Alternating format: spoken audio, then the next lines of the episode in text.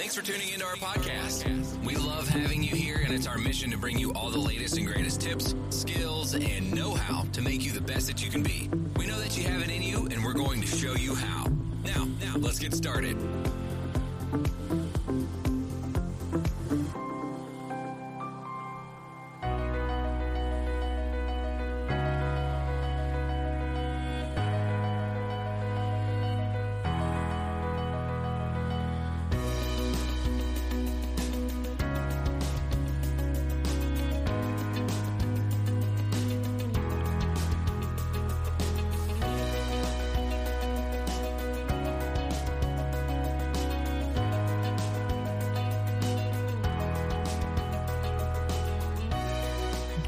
Well, hi again, everybody, and welcome back to Anti Bullying 101. These podcasts are designed to create awareness about the bullying epidemic and provide teachers, administrators, parents, and even students information about the dangers of bullying and why we have to take a comprehensive approach when dealing with the problem. My name's Jim Burns. I'm your host. I'm a retired high school administrator with over 40 years of experience in education. Currently, I'm a college instructor and I've designed the Bullyproof Classroom, a graduate course that provides my students with permanent help, not temporary relief, as they battle a bullying epidemic. Today, we're going to be talking about the difference between feelings and emotions.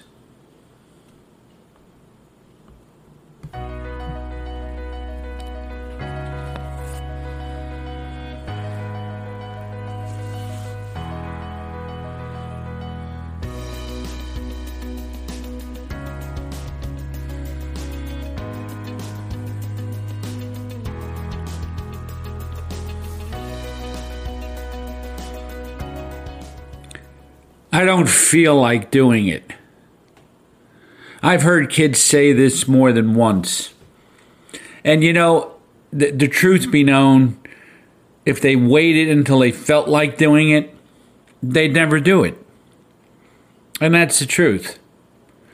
And oftentimes we get driven by our feelings, but oftentimes we get our feelings confused with our emotions. Feelings are a very fleeting feeling that you get.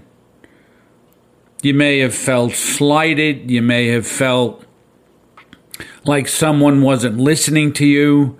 You may have felt some way, you know, where you just felt a little bit sad at the time. You weren't happy. Happy is based on the word happens. Situationally, if things happen right for us, we're happy. If they don't happen right for us, well, we're unhappy. And there are a variety of different emotions that we have, and sometimes we can get them confused with feelings. And I think it's a good idea in this show to go over some of the feelings and some of the emotions. And I want us to be clear on something here. We have a responsibility in five areas. We are responsible for our thoughts, our words, our actions, our attitudes, and our motives. Five areas. And what we're going to talk about here is our thoughts. If you go back into the episodes that I've done in Anti Bullying 101, you're going to find a um, five shows. And they're going to be labeled responsible thoughts, words, actions, attitudes, motives. Go listen to them. And you'll and you'll discover what I'm talking about. Because the first level of responsibility that we have is our thoughts. Those thoughts belong to us. We own them. They were developed, cultivated, and harvested by us.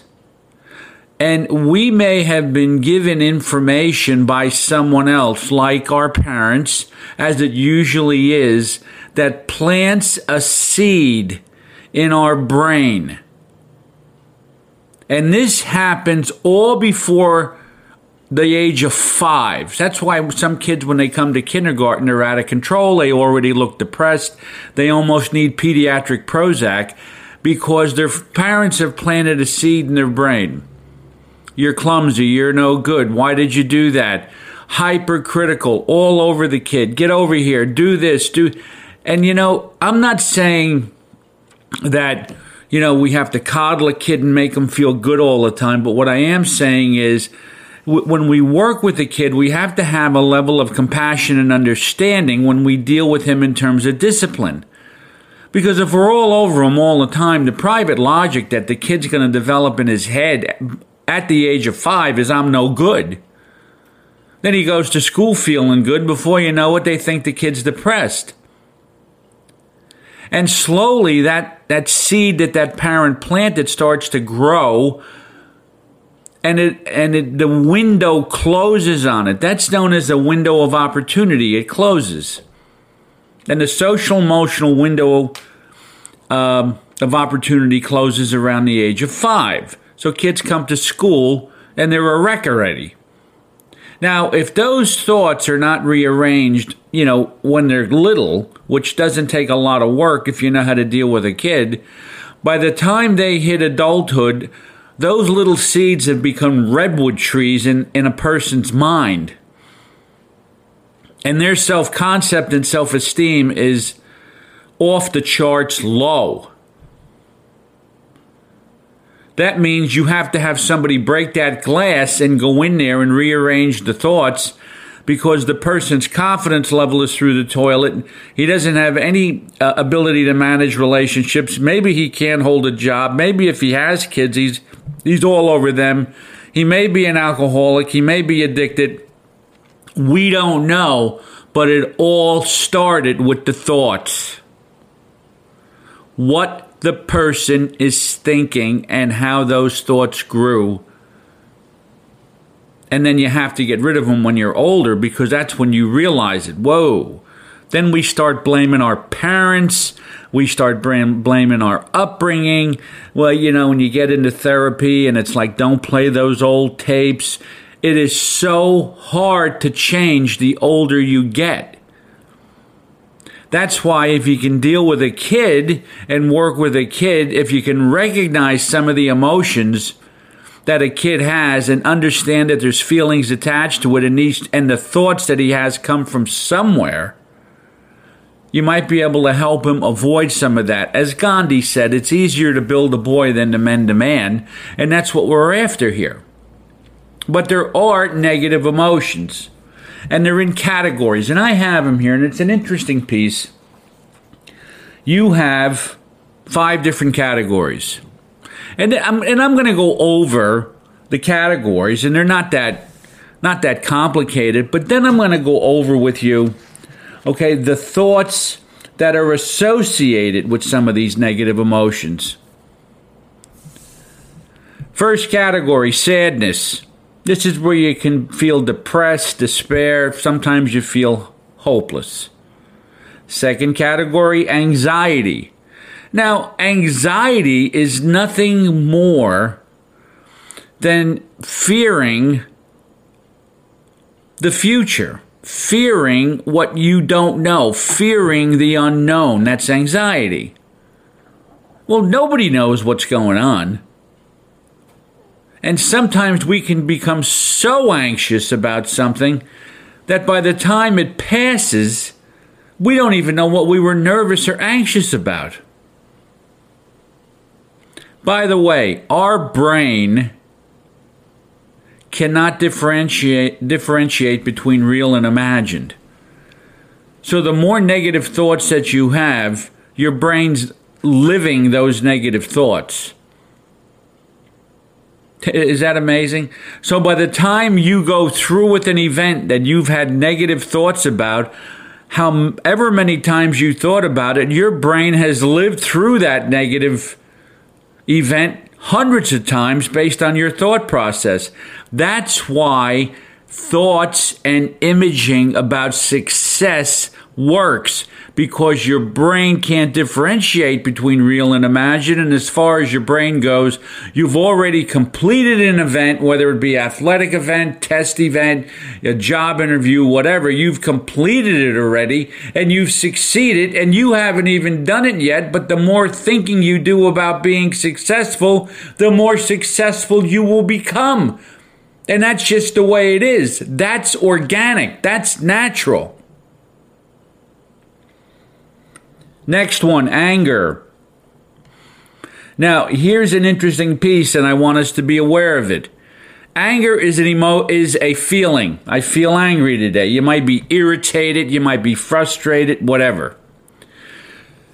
But if there are events that have occurred in your life that have made you feel angry, that have been left unresolved, that anger translates into bitterness, and that bitterness is something that you carry with you, and you end up reacting to similar situations in a much more angry way than you did if it was just anger and you resolved it. Because you what you're happening is is you're seeing a similar situation come upon you that made you angry that was left unresolved. Unresolved conflict is the worst place to be, especially with family members, close friends, ex wives, ex husbands. You have to resolve things. Let me explain something to you. If you were to get married, let's go back another step. You come out of a home where you had unfinished business with your parents. You had unresolved conflict with your mother. What will happen is you will enter into a relationship with another woman and you'll have to finish this you'll have to finish that conflict you will use the existing relationship to finish that re- finish the unresolved conflict that you have with your mother. Why? Because probably you're so intimidated by your mother that you can't deal with it. So what do you do? You try to resolve it with somebody else and that doesn't work. That's why people who have tough relationships with mom or dad, they could run through two or three marriages. Next one guilt. Guilt. You do something, you feel guilty about it. And then you have shame and embarrassment.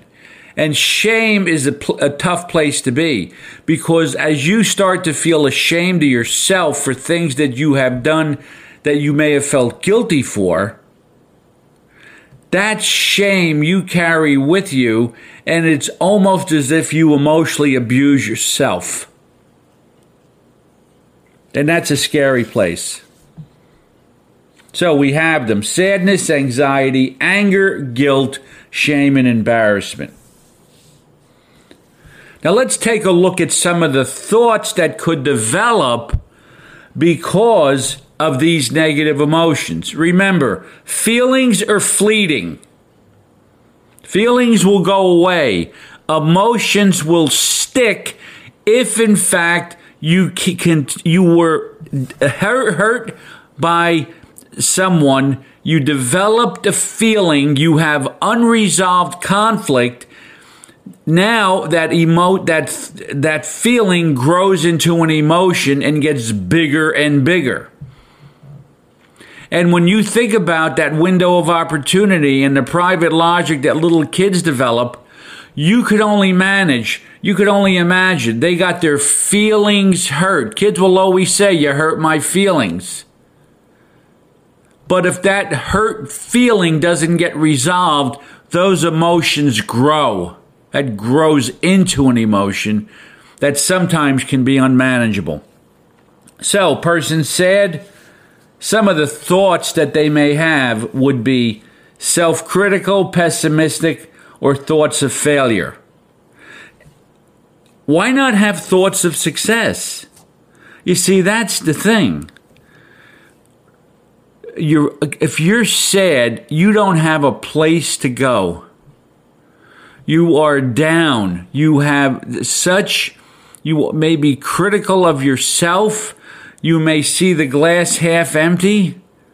You may have the, the idea that you're gonna fail.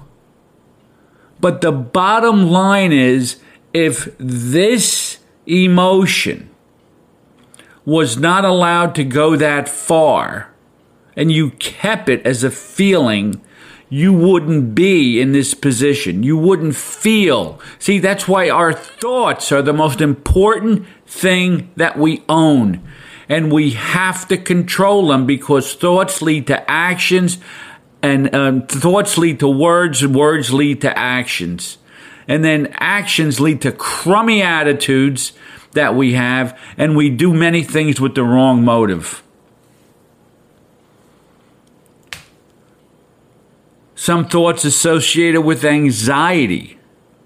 This is what a person could be thinking. So ask yourself if you're thinking of it. And if you're a teacher, try to get into the head of your kid. You see, because if a kid comes into school sad, you might be able to talk to him about how he feels about himself. And if he comes in anxious, you'll have a general understanding that he's worried about the future and you can at least get to him and help him. And then there's with anxiety, you also have thoughts of threat, risk of danger. All of that goes back to if you are in a classroom with these kids, what your school climate is like.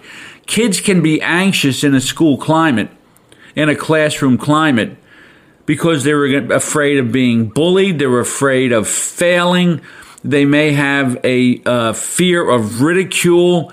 They may fear leaving the classroom and going to the lunchroom and having trouble with another kid in the lunchroom. That's just is one of the reasons why anxiety is such a problem in our schools today because of the fact that we our climate is not what it should be. And the people talk about the climate all the time, but what I'm suggesting here is that climate comes in from the outside. Because there's a, more negativity on the outside of that classroom than there is going on on the inside. You only have to turn the news on for, to recognize negative stuff and negative things that go on in a family with fighting and arguing and divorce and alcoholism, all of that, okay, can lead to the thoughts of threat or risk of danger. So we have to recognize. You said the kid. Uh, someone might say the kid has an anxiety problem. Well, it's because of what he's thinking. So we got to get in and help him with his thoughts. Anger, thoughts of having been harmed or having been treated unfairly, thoughts of rules being broken. Now, you also have should thoughts in here. Should thoughts are ba- I should do this. I should do that. I should should thoughts. Okay? We have to be careful when we recognize this now they call it a, a emotion here. I'm going to say anger. It's a feeling. It's a feeling. And we got to be careful and help this kid make sure that those feelings don't turn into bitterness. We want to help him keep the feelings where they are, which are temporary. We don't want them to become permanent because once that happens, his life could be unmanageable.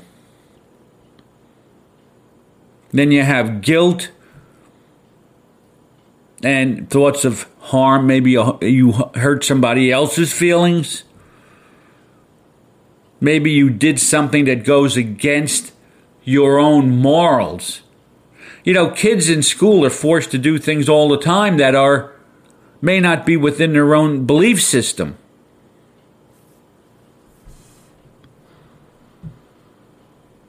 And then you have a sense of responsibility for a negative outcome.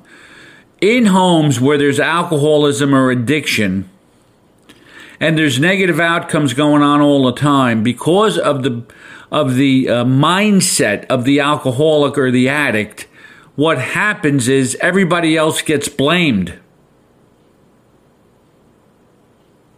it used to happen to me my father would drink you know but the bottom line is if he left the house and I had and, and my mother would always have me go with him and if he drank while I was with him, it was my fault. And I'm 10 years old. I should have stopped him. The level of responsibility that I had at a young age was too high. I couldn't manage it. And oftentimes, kids in alcoholic environments are given levels of responsibility that are not appropriate and they're not intended to be theirs. But because you, and you go right back to an episode, parents need parenting. Go back to that, and you'll see what I'm talking about. Too often, kids are expected to do too much in a home because the parents don't know what they're doing. And they're given too many responsibilities for other children, making dinners. I mean, the list goes on. and parents need parenting. And the last one that we have is shame or embarrassment. This is merely a fear of failure and worrying that others are going to judge their flaws or mistakes in a negative way. And this is almost crazy. This is something, and when you think about our last podcast, when I was talking about those two girls who were um, lesbian in London who were beat up on the bus unmercifully. Here was a five kids, five boys, 15, and I think I said they were 10 in the last podcast. They were between the ages of 15 and 18. beats them up because of what they saw as flaws or mistakes, which is crap. We all know it. But I will say this if someone has a lifestyle that's not accepted by their immediate family, that shame and embarrassment could kick in. That's why you have children, you need to accept your kids where they are. You don't want your kids to hurt themselves and you're going to help them make good judgments and so on. But their decisions are theirs and you don't create shame. You don't embarrass them because of their lifestyle, their job, their friends, or the way they dress. And if they're doing something that's inappropriate, go and get them the help or help them deal with some of it. And if, if in fact they refuse it and they want to continue, what you have to do at certain points is let go.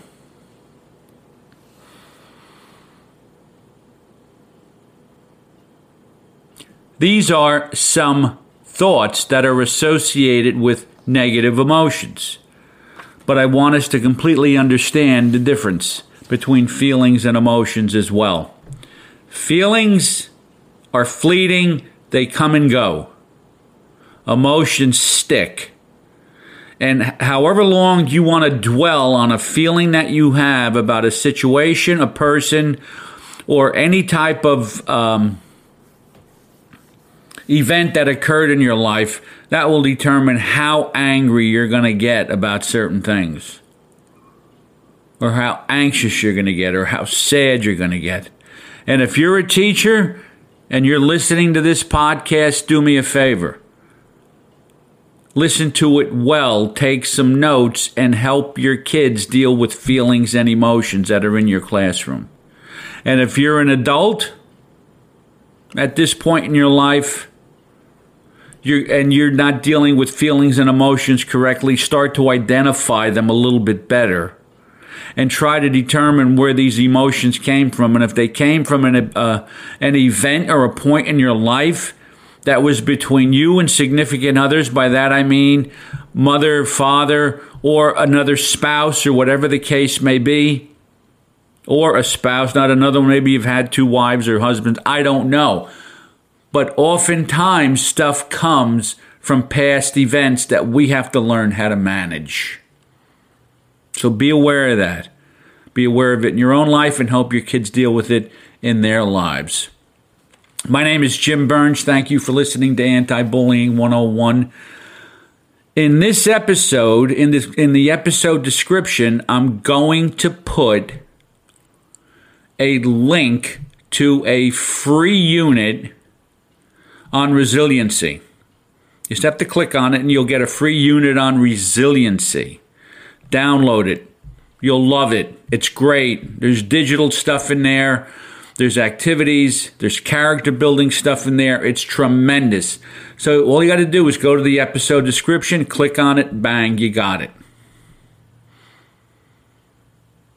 All right, that's one thing. Go to my website, bullyproofclassroom.com. Great stuff there too. Buy something. It's not going to hurt you. It's digital. It might cost between six and eight dollars, which we could spend that at McDonald's if we wanted to. Buy something that's going to be useful for you in the coming school year. It'll help. If you like these podcasts, send them around to other people.